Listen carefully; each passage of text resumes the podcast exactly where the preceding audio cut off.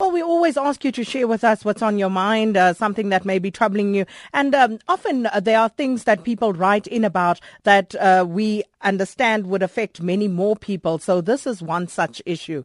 Um, it's about a father who's uh, trying to get into in his son's life, to play a part in his son's life. We received a letter from one of our listeners, Charles Mkunu, and uh, this is what it says. Um, Dear Sir, Madam, a request to bond with my long lost son. I need help to get access to my son, who's now living in Duduza location near Nigel. Uh, it is a very sensitive and complicated matter, which I've been trying to solve since 1998. I was staying in Duduza in the 90s, and I happened to impregnate my girlfriend uh, in 93 or 94. In 97, I was uh, arrested and detained for crimes that I committed. I served 11 years and 30 days in a correctional facility where I learned so many things about being a parent and a responsible citizen.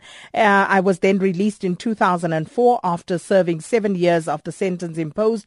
I went to the last known address of the mother of my child several times but found nothing. I then learned that my boy was living with the mother of my then girlfriend's boyfriend who also passed away and is known to be the father of the child. The grandmother does not want me anywhere near the boy and she admits that the boy resembles me but refuses me access and she demands that we do a paternity test for proof but then she refused to bring the child to hospital for the test to be conducted. Social workers have promised to resolve this matter, but have also not come back to me with their findings as promised. Your assistance in the above mentioned regard will be highly appreciated. Um, am I not good enough to be a father? Um, is he not good enough to have a parent? My heart is bleeding. Thanking you in anticipation for the assistance. I can be contacted for further details to give clarity if needs be. And um, so to get some advice on this matter and the type of recourse that Charles may have. We're now joined on the line by Advocate Petunia Seabi Motapo, um, Mathope, uh, the family uh, from the, she is the Chief Family Advocate at the Department of Justice and Constitutional Development. Advocate, thank you so much for speaking to us this morning. Uh, good morning. Now, what recourse does Charles have in this regard? Um, the the age of the child is of utmost importance. Um, if that child is still a minor that is below 18 years of age or um, is a dependent child, then uh, the father could bring the matter before the children's court with an application as a co-holder of uh, rights and responsibilities over the child. So, as we understand it, the child is above the age of 18, but he is still in school. So, uh, uh does that impact on this case at all?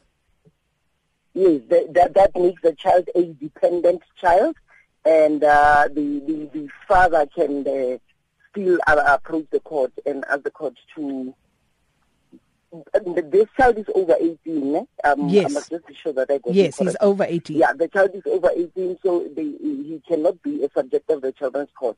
But then he can always approach the High Court for an order awarding him uh, uh, responsibilities and rights over the child.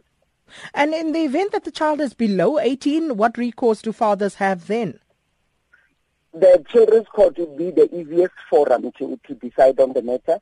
Um, the father can apply uh, also for, for the same application, but under the Children's Act because the child is below the age limit. So, if there are people out there who want to get in touch with the Office of the Family Advocate for advice um, on disputes regarding their children, how do they get in touch with you?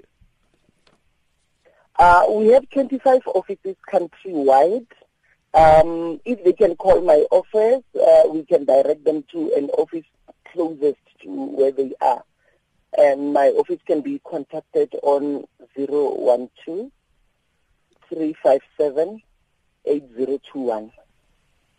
And uh, let me just repeat that 012 357 8021.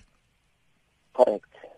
Thank you so much for your time uh, this morning, Advocate Petunia Seabi Mathope, who is the Chief Family Advocate at the Department of Justice and Constitutional Development. So we'll put that number up. You can call that number and you'll be directed to uh, the Family Advocate's office closest to you. Because we know when relationships go sour between parents, it is often the children who are caught in between. And uh, you can imagine how many such cases there are out there. So hopefully you'll be able to find some assistance through the Family Advocate's office.